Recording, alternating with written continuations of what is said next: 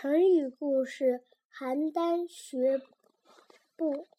古时候，在赵国都城邯郸这个地方，人们走路的姿势都非常优美，个个风度翩翩，举步潇洒，令人叹为观止。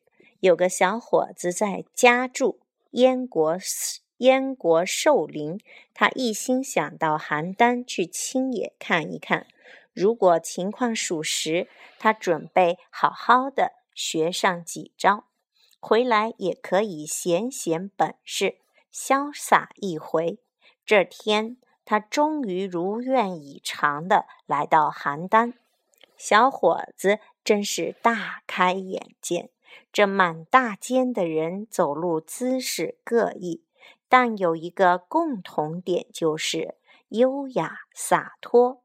小伙子每天都上街去认真观察邯郸人走路，边看边模仿。